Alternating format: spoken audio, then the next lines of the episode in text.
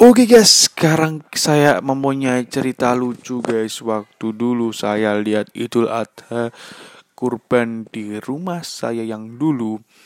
Jadi ketika kita sudah selesai sholat Idul Adha, kemudian kita akhirnya akan memotong sapi guys. Tapi ada salah satu sapi yang mengamuk guys, tidak mau disembelih.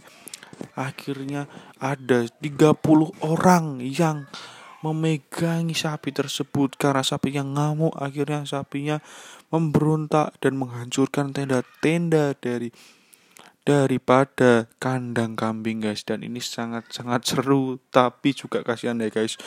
Karena sapi ini berontak terus berontak guys. Jadi buat teman-teman semua yang besok akan menyembelih sapi didoakan dulu guys ya semoga sapinya tenang semuanya tenang dan akhirnya beres terlaksanakan oke okay?